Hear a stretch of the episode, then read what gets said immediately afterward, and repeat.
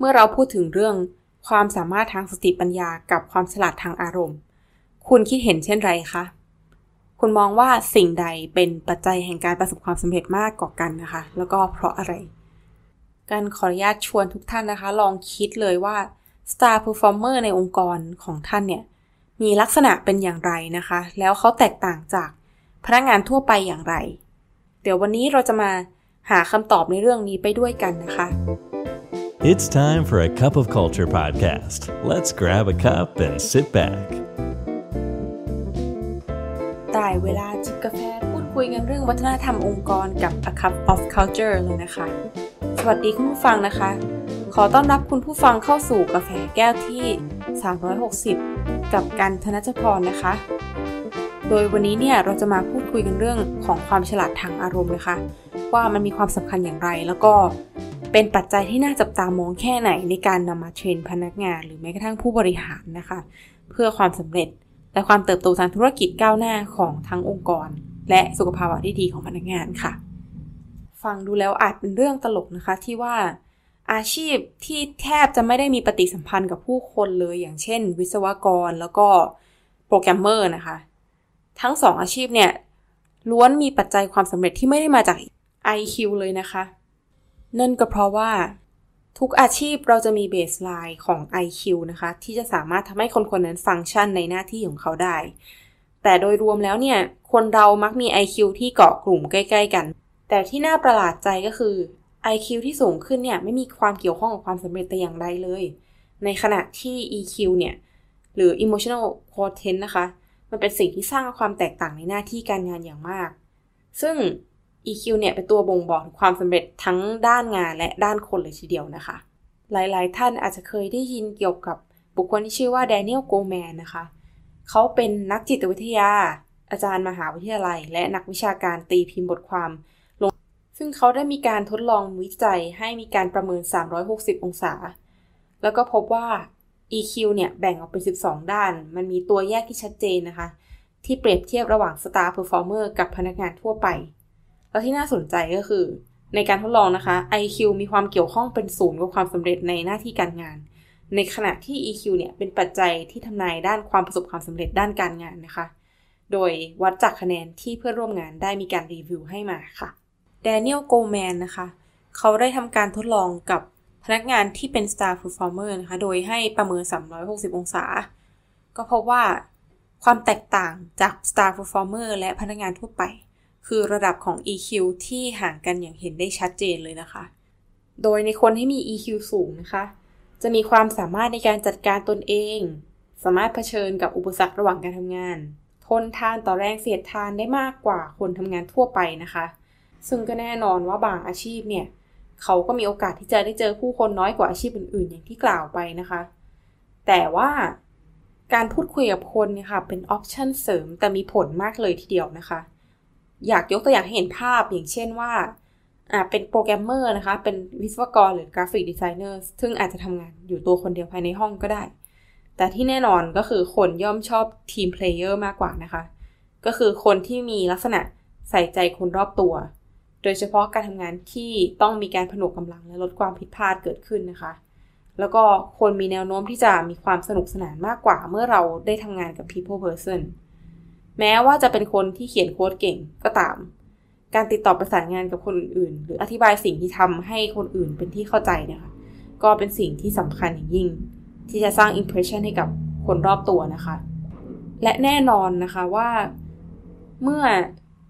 มีโอกาสใหม่ ๆ เข้ามาเนี่ย คนที่จะได้รับก่อนย่อมเป็นคนที่มี impression มีความสัมพันธ์ที่ดีกับผู้อื่น และไม่ใช่คนที่หมก อยู่กับตัวเองตลอดเลยนะคะ โดยไม่สนใจว่าคนรอบข้างเป็นอย่างไร นอกจากเรื่องของสายอาชีพนะคะ ระดับการทำงานที่สูงขึ้นยิ่งต้องการ EQ มากขึ้นไปกว่าเดิมอีกค่ะ โดยเฉพาะตำแหน่ง C level อย่างเช่น CEO CFO เนี่ยเขายิ่งต้องสามารถเผชิญกับความกดดันหลากหลายทิศทางได้ แล้วก็สามารถเข้าใจคนเพื่อที่จะใช้งานให้ถูกคนถูกตำแหน่งได้นะคะ โดยผลการวิจัยของ Daniel Goleman นะคะ พบว่า ภายในองค์กรเนี่ยบุคคลที่ได้รับการแนะนำหรือว่า recommend มานะคะ ที่มีผลงานโดดเด่น แต่โดสุดท้ายแล้วกับโดนไล่ออกเนี่ยค่ะมันมักจะมาจากปัญหาว่าเขาไม่สามารถทำงานร่วมกับบุคคลอื่นได้ หรือว่ามีภาวะ EQ ที่ต่ำนั่นเองนะคะ ซึ่งแดเนียลโกแมนเนี่ยได้ให้คำแนะนำไว้ว่า EQ เนี่ยควรเป็นสิ่งหนึ่งของแกนการพัฒนาบุคลากรที่เหล่า HR ควรจะใส่ใจนะคะ เพราะนอกจาก EQ จะส่งผลโดยตรงต่อความสำเร็จด้านการทำงานแล้ว EQ ยังเป็นสิ่งที่สามารถเรียนรู้และพัฒนาได้ตลอดช่วงชีวิตของคนอีกด้วยนะคะ ซึ่งความฉลาดทางอารมณ์นะคะ แบ่งออกเป็นทั้งหมด 12 ด้านด้วยกัน ในวันนี้กันจะขออนุญาตออกมาแจกแจงรายละเอียดของแต่ละด้านไปพร้อม ๆ กันเลยนะคะ อย่างแรกก็คือ การตระหนักรู้ในตนเอง หรือว่า emotional self awareness ค่ะ คือความสามารถในการรับรู้อารมณ์ของตนเอง บอกได้ว่า ตอนนี้กำลังรู้สึกอย่างไร รู้ว่าอารมณ์ส่งผลต่อการกระทำหรือการทำงานอย่างไรนะคะ โดยผู้คนเหล่านี้นะคะ ก็จะเป็นคนที่สามารถทำงานด้วยได้อย่างง่ายนะคะ หรือว่าเขามีอารมณ์ที่ไม่ดี เขาก็สามารถจัดการอารมณ์ตนเองได้ไวกว่าคนที่มีการตระหนักรู้ในตนเองได้น้อยนะคะ หรือแม้กระทั่งการฟีดแบ็กก็ตาม กับคนที่มีการตระหนักรู้ในตนเองน้อย ก็อาจจะมองว่าเป็นปัญหาที่ไม่ได้เกิดจากตนเอง ไม่มีอะไรจะต้องแก้นะคะ ในขณะที่คนที่รับรู้เกี่ยวกับตนเองได้ค่อนข้างไว และตามความเป็นจริง เขาก็จะสามารถที่จะรับ feedback และนำไปพัฒนาตนเองให้เป็นคนที่ดียิ่งขึ้น หรือว่าสามารถทำงานได้อย่างราบรื่นกับบริบทต่างๆ ได้ดีมากขึ้นนั่นเองค่ะ ในส่วนด้านที่2นะคะ จะเป็นเรื่องของความสามารถในการควบคุมอารมณ์ หรือ emotional self control นะคะคือความสามารถในการจัดการอารมณ์ที่พุ่งพล่านในตนเองได้ในสถานการณ์วิกฤตต่างๆ ซึ่งผู้นำเนี่ยมีความสำคัญอย่างมากที่จำเป็นจะต้องอยู่กับสภาวะวิกฤตการตัดสินใจต่างๆ ที่ต้องใช้พลังงานชีวิตที่ค่อนข้างเยอะนะคะ ใครที่สามารถควบคุมอารมณ์ตนเองได้ สามารถรับมือกับอารมณ์โกรธ อารมณ์ผิดหวังได้นี่ค่ะก็จะสามารถนำที่ประชุมหรือว่าสร้างกำลังใจให้กับบุคคลรอบข้างให้ผ่านมันไปได้ โดยเรียบง่ายได้นะคะ ด้านที่3นะคะเป็นด้านเกี่ยวกับการปรับตัวความสามารถในการปรับตัวหรือ adaptability นะคะ คือความสามารถในการรับมือกับความเปลี่ยนแปลง สภาพแวดล้อมการทำงานที่เอาแน่เอานอนไม่ได้ รับมือกับโจทย์ที่ประดังประเดเข้ามาได้อย่างมีสติ รวมถึงมีทักษะในการแก้ปัญหา ในภาวะฉุกเฉินได้อย่างด้วยอารมณ์ที่เป็นกลางนะคะ ในส่วนของข้อที่4นะคะคือเรื่องของความพยายามมุ่งสู่ความสำเร็จ หรือ achievement orientation เป็นตัวบ่งชี้ถึงความพยายามในการทำงานเพื่อให้ถึงมาตรฐานที่ตนเองได้วางไว้นะคะ มีความต้องการและความสามารถในการที่จะรับฟีดแบ็กจากผู้อื่น ต่อการทำงานของตนเองนะคะ แล้วก็พยายามที่จะพัฒนาตนเองต่อเนื่องไป ซึ่งคนที่มีลักษณะมุ่งสู่ความสำเร็จสูงนะคะ การที่มีแรงจูงใจด้านอื่น อย่างโบนัสรางวัล หรือสิ่งอื่น ๆ ที่เป็นลักษณะการจูงใจแบบผิวเผินนะคะ ก็จะไม่ค่อยมีผลกับเขามาก เพราะว่าเขาจะสามารถที่จะดูแลความต้องการของตนเองได้ รู้ว่าทำไปเพื่ออะไร รู้ว่าสำเร็จ แล้วเขาจะได้อะไรกลับมาในแบบที่ไม่ต้องพึ่งรีวอร์ดจากภายนอกเลยค่ะ ในส่วนที่ 5 นะคะ คือเรื่องความสามารถในการคิดบวก หรือว่า positive outlook นะคะ ในที่นี้เนี่ยไม่ได้หมายความว่าต้องมองบวกหรือมีอารมณ์ร่าเริงตลอดเวลานะคะ แต่มันคือการที่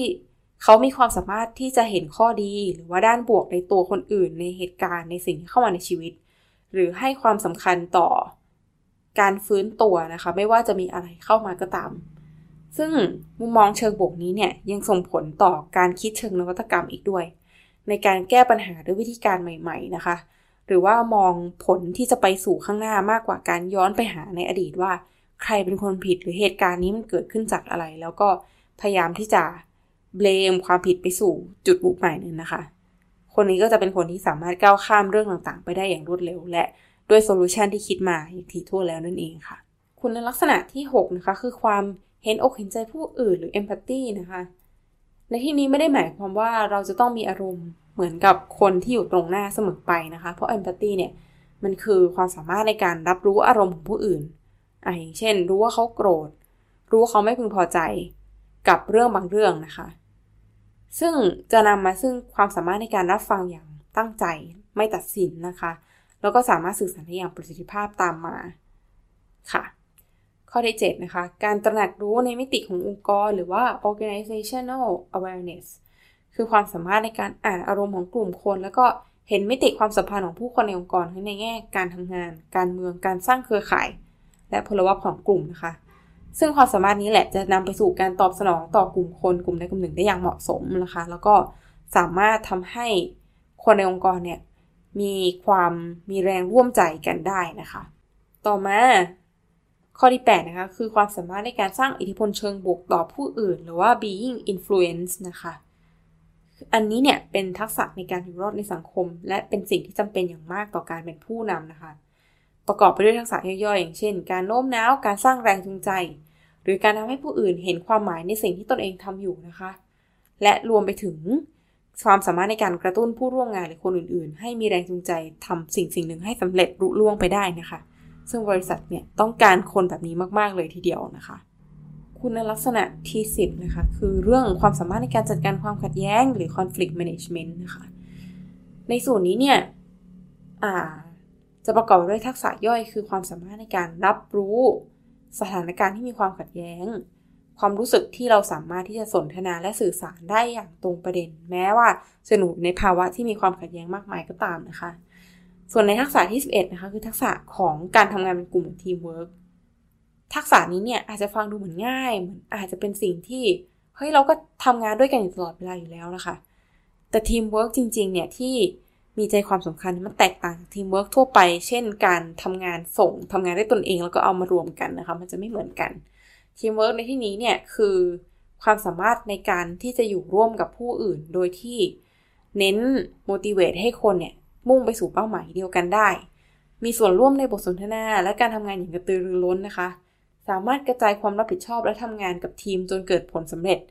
จากการที่แชร์ความสามารถร่วมกันได้นะคะ แล้วก็ข้อสุดท้ายข้อที่12นะคะ คือมีทักษะการเป็นผู้นำที่สามารถสร้างแรงบันดาลใจได้ หรือว่า inspirational leadership นั่นเอง คือความสามารถในการสร้างแรงจูงใจกับผู้อื่น และนำทาง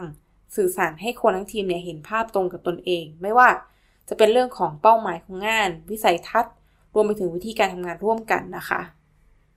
ซึ่งสิ่งนี้เนี่ยจะกินความหมายมากไปกว่าการแค่